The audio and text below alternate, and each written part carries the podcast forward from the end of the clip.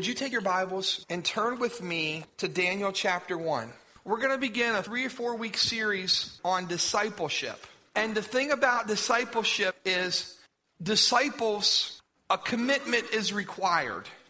Okay? If you're going to be a disciple, if you're going to be a disciple of Jesus, it's going to require that you do something. Okay? If you don't want to be a disciple, that's okay. You don't have to be.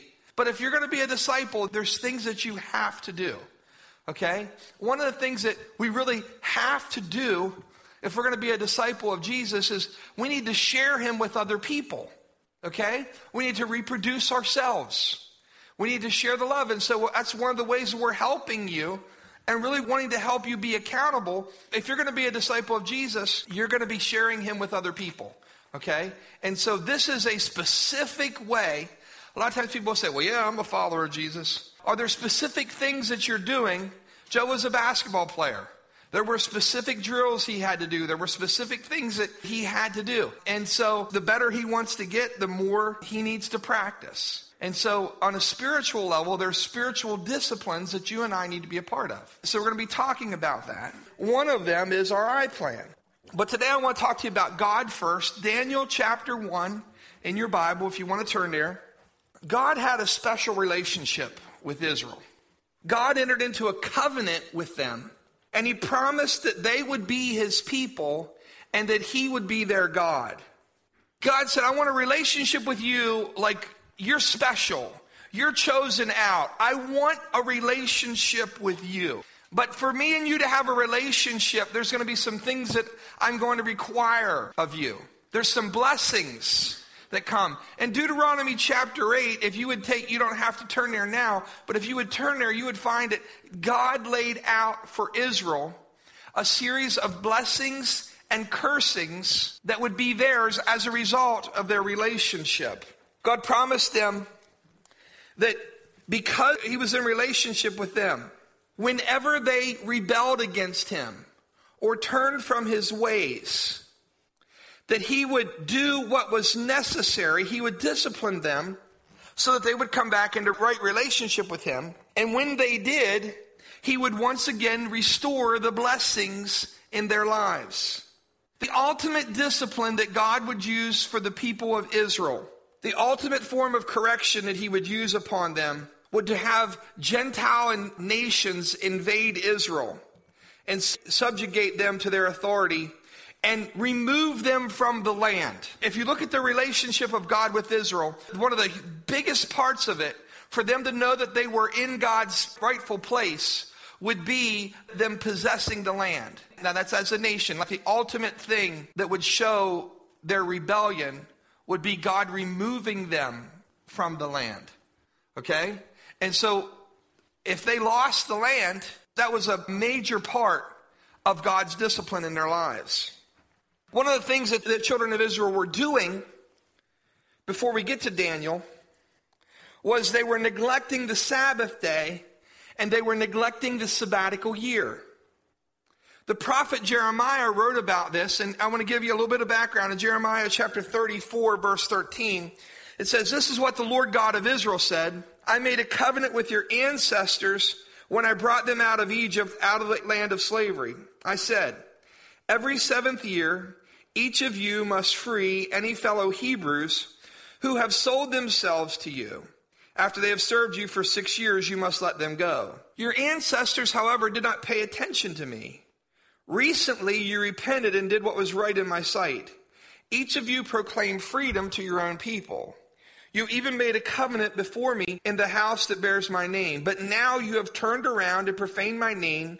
Each of you have taken back the male and female slaves you had set free to go where they wished. You have forced them to become your slaves again. Therefore, this is what the Lord says You have not obeyed me, and you have not proclaimed freedom to your own people. So now I proclaim freedom for you, declares the Lord freedom to fall by the sword, plague, and famine. I will make you abhorrent to all the kingdoms of the earth. One of the things that whenever Nehemiah comes back, I'm 99% sure it was Nehemiah to rebuild the walls, there were people, they wanted to do trade on Saturday, which was the Sabbath. It was a day of rest. And so they would come in, these people who were selling goods, these traders would come in and they would try to come into the city and wait outside the gates of the city to be able to sell their wares. Nehemiah says to him, Nehemiah threatened him with a beating. He said, If you come back again, I'm going to beat you. Okay? He would not allow them to go back to doing business on the Sabbath.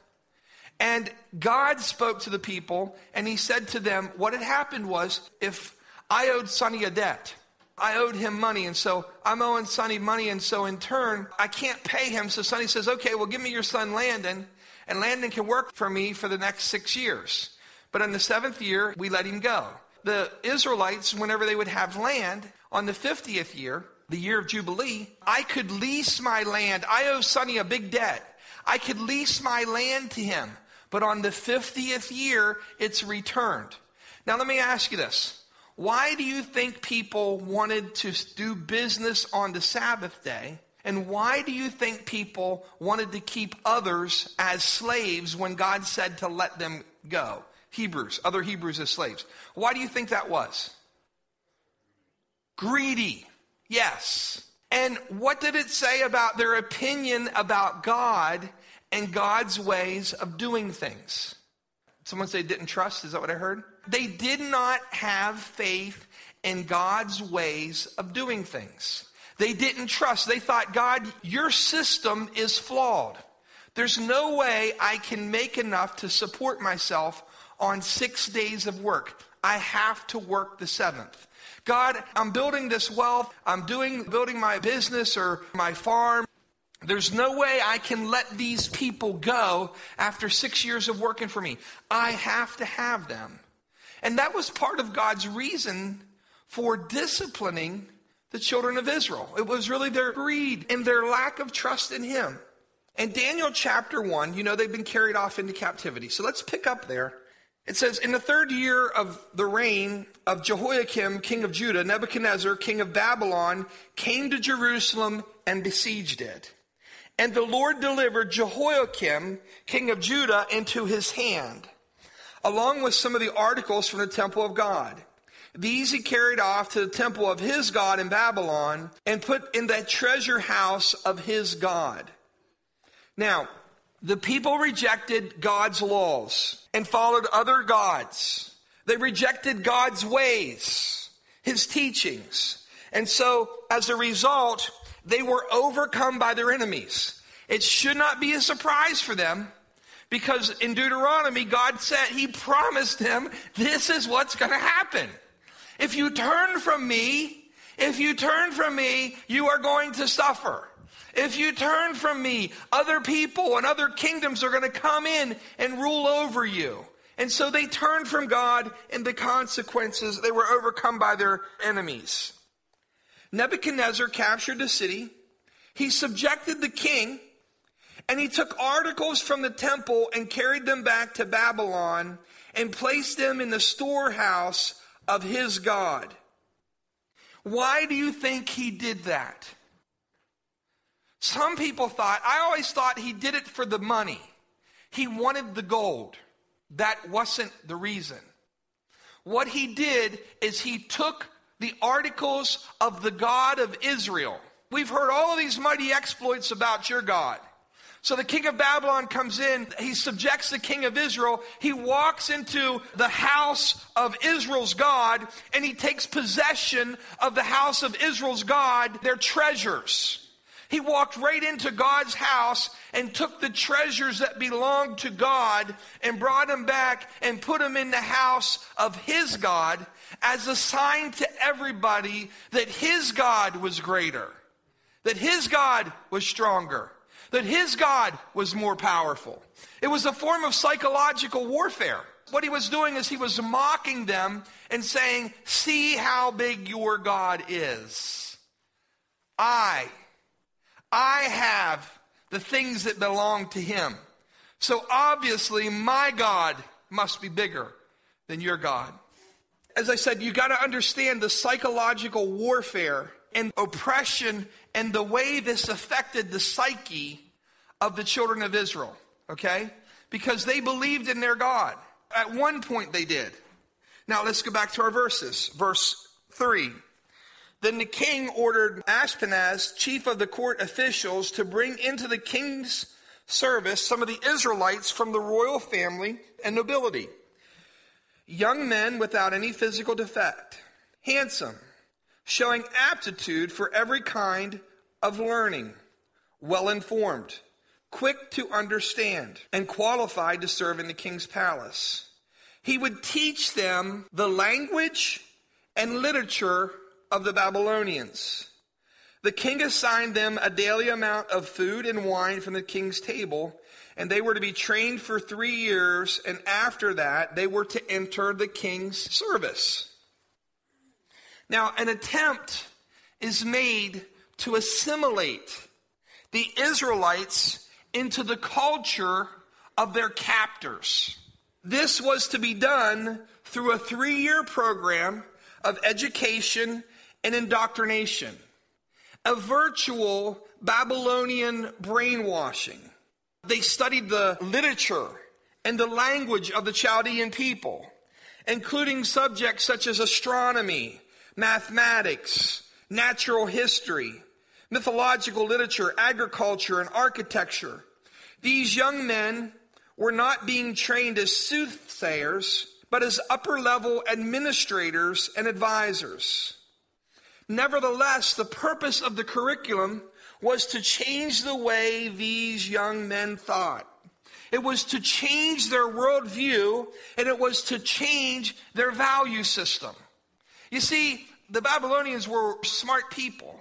What they wanted to do, they didn't want to spend all of their time with soldiers watching over the Israelites. That took too much time. That took too much manpower. What they wanted to do is they wanted to choose from among them leaders.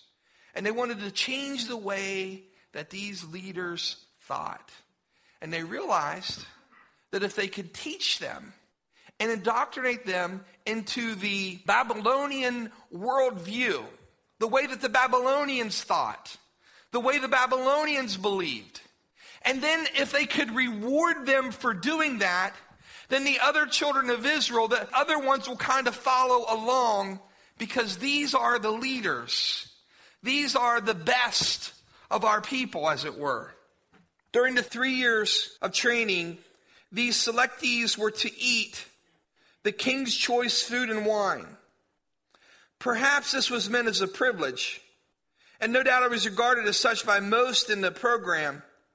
But there was still another aspect of brainwashing taking place here. With the children of Israel, one of the things I want you to understand was they had been taken from Jerusalem.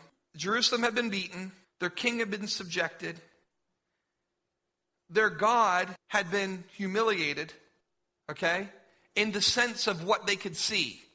Because their God's treasures are in the showcase of another God, of the God of the Babylonians. And then they bring them in, and what they say to these young men is, Now we're going to give you the good life. We believe that there's a place for you in Babylon. We believe that you can be elevated, that you can be successful. These are young men. These are 16, 15, maybe 17 year old young men just young guys. They're looking at them and they're saying, We'll give you the king's food. You can have the king's wine. You can eat from the king's table. You can have the best of. We'll have someone who will take care of you. Now, wait a minute. I can choose to identify with Israel and with the people of Israel who have been stomped down and beaten and who don't have anything, who are losing. Or there's this temptation to identify with the Babylonians. They're going to give me the best food. I'm going to eat at the king's table. I'm going to walk with leaders of the world. I'm going to be in a position, I'm going to have power, I'm going to have authority. That's pretty powerful. There was someone in Scripture who had that opportunity before and he rejected that. The New Testament reminds us of him. That Moses, although he was adopted by Pharaoh's daughter, he chose to identify himself with the people of God and to suffer rather than to enjoy all the pleasures of Pharaoh's house. Okay? He chose to identify himself with God's people. There's a real temptation that's coming here to the Hebrew children, to Daniel and Shadrach, Meshach, and Abednego, because it's trying to, they're trying to allure them in. And ultimately, they wanted to change the way that these young men lived. First, they wanted to change the way they thought. Next, they wanted to change the way that they lived. You see, the Israelites, because they were God's people, his chosen people, there was something that distinguished them, and that was the dietary laws that he had for them. It set them apart because they were special to God. And there were things that they were not to eat, and there were things that they were not to drink, and there were things that they were not to do because they were God's people. It was kind of God's mark upon them. The food that the king was going to offer them did not conform to the requirements of Mosaic law. The fact that it was prepared by Gentiles rendered it unclean. Also, many things forbidden by the law were served on the king's table. So, to partake of the, such food would defile these Jewish youth. That's one of the things that, as being God's people, is one of the things that distinguished them from everybody else. They weren't like everybody else. They were God's chosen people. And we get people who get all worked up because, wow, they couldn't have a ham sandwich. But that was one of the things, that and circumcision, there were certain things that identified them as you belong to God. You are chosen. You are special. And they wanted to take that away from them. Now, another thing that they had is in Israel, the food would also, have, excuse me, the food would have also been offered to pagan gods before it was offered to the king. To partake of such food would have been contrary to Exodus 34 15, where the Jews were forbidden to eat flesh that had been sacrificed to pagan gods. Another problem would arise in drinking the wine. To abstain from the Old Testament prohibition against strong drink, if you read Proverbs 20, verse 1, and Isaiah 5, 11, the Jews customarily diluted their wine with water. Some added three parts of water to one part of wine. Other added six parts of a water. And some as much as ten parts of water to one part of wine. The Babylonians didn't dilute their wine. So both the food and the drink would have defiled these young men. The third thing they tried to do is they tried to change their identity. Okay? They wanted to change who they were. Among those who were chosen were some from Judah Daniel, Hananiah, Mishael, and Azariah. The chief gave them new names. He changed their name. To Daniel, the name Belteshazzar. To Hananiah, Shadrach. To Mishael, Meshach. And to Azariah, Abednego. Now, when these Hebrew children, when they were born, they had, these guys had godly parents who followed Jehovah. All right? Not everybody who was carried off into Babylonian captivity had rebelled against God. There was a remnant who wanted to serve God, wanted to serve Yahweh. For Hananiah, his name means the Lord is gracious. Well, they take that away from him. They give him a new name. They call him Shadrach, which means command of Aku. It's one of their gods. For Mishael, his name meant who is what God is. And they changed his name to Meshach. And it said, who is what Aku is. Huh?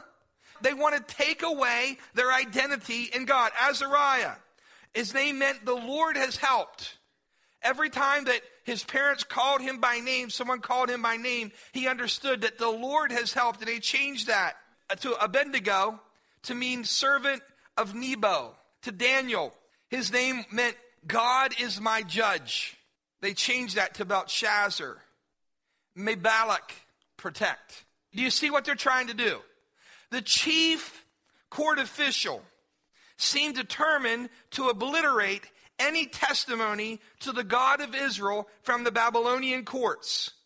The names he gave them four men signified that they were to be subject to Babylon's God. Do you see that taking place there? Does that scenario sound familiar to anybody? I think maybe we ought to open up our eyes here in America. That's something I think we need to open up our eyes to here in America. The education system, the idea of taking God out of our culture, of changing the way that people think. And the Babylonians, they understood that we can change, we can change a society if we can take these young people and change the way that they think. It won't take us long. It won't take us long. We'll be able to have them under our thumb, as it were. Now, verse 8, we're going to pick back up. Uh, but praise the Lord for verse 8. Read it out. What does it say? But Daniel resolved not to defile himself with the royal food and wine, and he asked the chief officials for permission not to defile himself this way. The first line there, but Daniel resolved not to defile himself.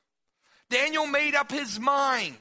He made a decision. I'm not going to go that way. Now, here's the thing they're saying, You're an 18 year old guy. The trophies of your God are in the showcase of the God of Babylon.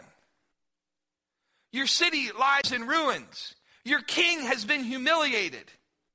You've been carried off away from your family. Everything looks like you're beaten down, and you're here in Babylon, and Babylon's such a beautiful city. It's such a wonderful, the architecture, all of these glorious things, and there's anything that they want there. They're in the metropolitan place of the world. They're moving in New York. They're moving in big money.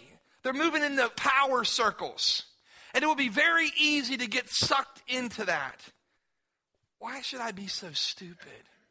Look, we're being beat. We've been defeated. If you know the old saying, if you can't beat them, join them. And that's what many chose to do. But it says that Daniel resolved. And some of us need to resolve some things. We need to make up our mind that we're not going to defile ourselves. Let me go on a little further there. Now, God had caused the official to show favor and compassion to Daniel. But the official told Daniel, I'm afraid of my lord the king, who's assigned your food and drink. Why should he see you looking worse than the other young men your age? The king would then have my head because of you. Daniel said to the guard, whom the chief official had appointed over Daniel, Hananiah, Mishael, and Azariah, please test your servant for 10 days. Give us nothing but vegetables to eat and water to drink.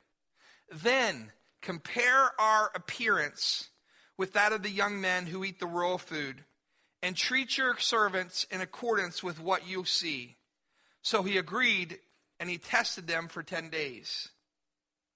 This is what Daniel said Give me 10 days to prove that in spite of the circumstances we are in, in spite of the culture or the world's way of doing things, that God's commands are better, that God's ways are higher, that He will be faithful to me. Just give me 10 days. Now, you notice He submitted Himself. He wasn't an arrogant, proudful person. He was a wise, Daniel was a very wise person. He approached him in a gracious manner. But he said, Give me 10 days. Let's see what God will do. Now, we pick back up our text here. At the end of the 10 days, they looked healthier and better nourished than any of the young men who ate the royal food. So the guard took away their choice food and the wine they were to drink and gave them vegetables instead. To these four young men, God gave the knowledge and understanding of all kinds of literature and learning. And Daniel could understand visions and dreams of all kind. At the end of the time set by the king to bring them into his service, the chief official presented them to Nebuchadnezzar. The king talked to them and found none equal to Daniel, Hananiah, Mishael, and Azariah. So they entered the king's service. Notice that the scripture calls them by their rightful name there. You notice that? Who they really are. In every matter of wisdom and understanding about which the king questioned them, he found them ten times, ten times better than all the magicians and enchanters in the whole kingdom. Did you hear that? They weren't just a little bit better. Whenever it was done after three years, they were 10 times better off than the other people who had gone through that had done it the world's way. Do you realize, friend, that our world is trying to indoctrinate you and our young people, our teenagers, into its belief system? They want us to take its values and it wants you to lose anything that shows you as separate or different. We are not of this world. We are not of this culture. We have a greater kingdom that we are a part of. We have a greater kingdom that we're a part of. There's a greater loyalty that you and I should have to the kingdom of God, even than our loyalty to the United States of America. Even than our current culture where we live, we should have a greater loyalty towards the kingdom of God. Our world is trying to change the way that you think, the way that you believe, and it's little by little, and we don't have time, but we could talk about television and newspapers and the media have a way of influencing people and the way that they believe and the, what they think. If you'd have told me a few years ago the things that were going to be taking place in America today, and you would tell me the way homosexuality, the Bible just calls it abomination, but they want to promote homosexuality. And I'll tell you what, you are wrong if you say, I hate homosexuals. You're wrong if you are abusive or mean to people, but you know, we need to be able to say homosexuality is a sin. And if you live that way, you will not inherit the kingdom of God. Just like adultery is a sin. And if you live that way, you won't inherit the kingdom of God. But our society wants us to say that those things are okay and those things are acceptable, and they're not. And they never will be with God. Okay? So no matter, the culture can go around and say that's the greatest and the highest things that you can become. Okay? And they can say that we're wrong for saying no, it's a sin. It's not acceptable before God. And if you live that way, you will not have eternal life. You will be separated from God. Okay? Just like if you're an adulterer. Okay? Or if you're a fornicator and you choose to live that way. However, even though we say that we can love people and care about them, but we cannot allow the world systems to dominate the way that we think and the way that we act. And that's what the world systems are trying to do. And you and I have to fight against that. We have to make a constant decision that I want to do things God's way. Discipleship really is about putting God first. That's what it's about. What does it mean to be a disciple? It means to follow God. Not follow Him and follow the world's plan. Not follow Him and follow my own agenda. Not follow Him and Buddha. Okay? It's about following Him and doing what He asks. There's a portion of Scripture in Deuteronomy. We're going back to Deuteronomy, chapter 14, verse 23. And there's a portion of it that says this in the Living Bible. It says that the purpose of tithing is to teach you always to put God first in your lives. They were trying to change the way that people thought, to change the way their identity, to change the way that they lived, to change the way they believe. It was an all out assault on that. One of the ways in which we fight against the world system is to do things God's ways. And it may sound odd, but why would the scripture say, in other words, it says, it, other versions of it says, it teaches you to revere the Lord. That when we tithe, it teaches us to honor God. Part of the reason in Israel that they broke the Sabbath was because they didn't think that God could provide for them. They didn't think God's plans worked. And so they said, well, wait a minute, we got a better plan. What if we have a Sunday sale day? 5% off. Bring your coupons. Wait a minute. This person's been our slave. Uh, I don't think I want to let him go. I like what he's producing for me. And so they would go against God's word and his command. At the end of your pew, you'll find a stack of papers. You take one of those for each of you and just pass that down? Make sure that, you, the people have them. When you're done, pass them back the other way we're talking about discipleship. And so we're going to ask you to do this this month. If you're not a Christian, you know, there were certain, I didn't understand this. I didn't understand that there were certain laws that applied to the Israelites, and the other people didn't have to do some of those things. You know what I mean? I was like, oh, well, no. When you look at Israel's history, there were certain things that applied to them. As a follower of Jesus, we understand that he's our Lord. Okay? If you're not a Christian, then please, I probably wouldn't do it. Wouldn't if I'm not a follower of Jesus. I probably wouldn't. If you're a follower of Jesus and you're a disciple and you want to learn how to put him first in other areas of your life, then one of the ways that we do that is we break the power, the thoughts of this world. This world says, this world has ways of doing things. And God's kingdom is upside. Someone said it in prayer time. God's kingdom is upside down. If you want to be first, you got to be last. Huh? Doesn't make sense. Don't take vengeance. I want to take vengeance. I like vengeance. God says, make room for my vengeance. Ah. There's a lot of things that God's kingdom says. It says, if you want to be the greatest, if you want to be the greatest, you got to be a servant. Wow. That the greatest in the kingdom is going to be the one who's humble and who's a servant. Opposite of what the world says. As a help, this is really for you. Because what I can share with you, the testimony ready? I'm going to share with you just a brief testimony and then we'll finish. Can I just be honest with you? There's certain things, if you don't do it, it's going to be hard. It's going to become a hindrance to your growth. Okay? And we're willing to do this for you. We're willing to say to you, a lot of people say, Pastor, I don't have the resources to do it. We're willing to say to you, this is what we want to encourage you to do, to show we believe so much in this. We're saying to you, will you make a commitment for 40 days that everything that comes into your home, I'm going to ask you to be serious about it. If you get a $20 gift card, then you give $2 of that. To, you're going to honor God. God, I'm honoring you. I'm going to give that. I'm going to trust you. For 40 days, and at the end of 40 days, if God has not proven himself to be faithful, we'll write you a check for everything that you gave back. Okay? I just believe with all my heart, I believe with all of my heart, whenever you choose to do things God's way. It seems so stupid. I got all this good food here. It seems so easy. The culture says you can have what you want, don't wait. Nothing like that. And yet, God's ways, God's ways seem contrary to what our society says.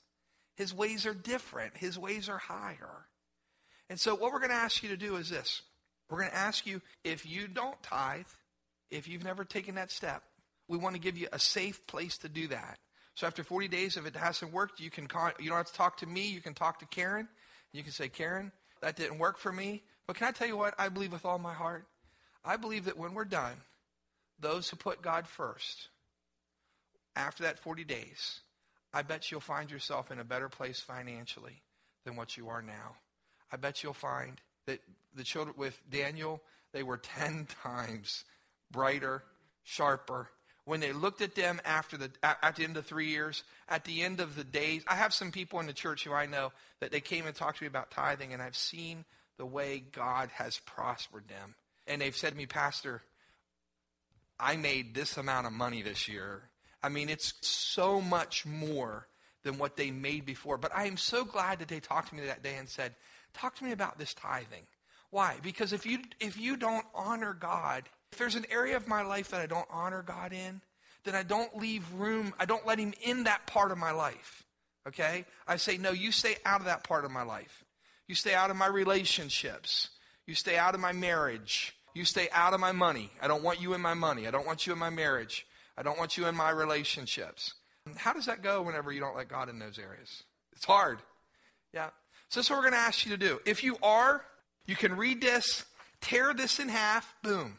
You can fold it up, and the ushers will have two plates back there. We want to encourage you to take that challenge. You just say, I'm going to make a commitment for the next 40 days as a part of my discipleship, a part of following Jesus. I'm going to the next 40 days, I'm going to give 10% of my income to the work of the Lord. And I'd like to encourage you, those of you who take that step, maybe some of you have been doing it, you know, you'd have been doing it in the past, or maybe you've only been doing partial. Can I encourage you to take that step of faith? And then throughout the weeks, we're going to have testimonies. I want to give you, if there's a testimony that you want to give, it gives you a reason. Why did you decide to do the 40 day tithing challenge? Would you take a moment and fill that out? And then before you leave, the ushers will be back there and you can give those to them. So, Father, I thank you, Lord, for your faithfulness and for your provision for your people. Lord, thank you for the example of Daniel. And I pray, God, that we would live out before the world around us the love of God and the grace of God. I pray, God, that we would resolve in our hearts to not defile ourselves with the world's way of thinking, with the world's systems, or their ways of doing it, or with a lack of faith. But let us resolve in our hearts, God, that I want to do things your way. And I want to see, God. I want to be able, you know, friends, I want to be able to see in you whenever people look at you that you're 10 times better off, that you're healthier and stronger, just like Daniel was healthier and stronger and looked better than the others. God, I pray that in every area of our life as we obey you, that we would look better than the rest of the world around us, that we'd be further ahead because we've chosen to honor you. And we praise this in Jesus' name. Amen.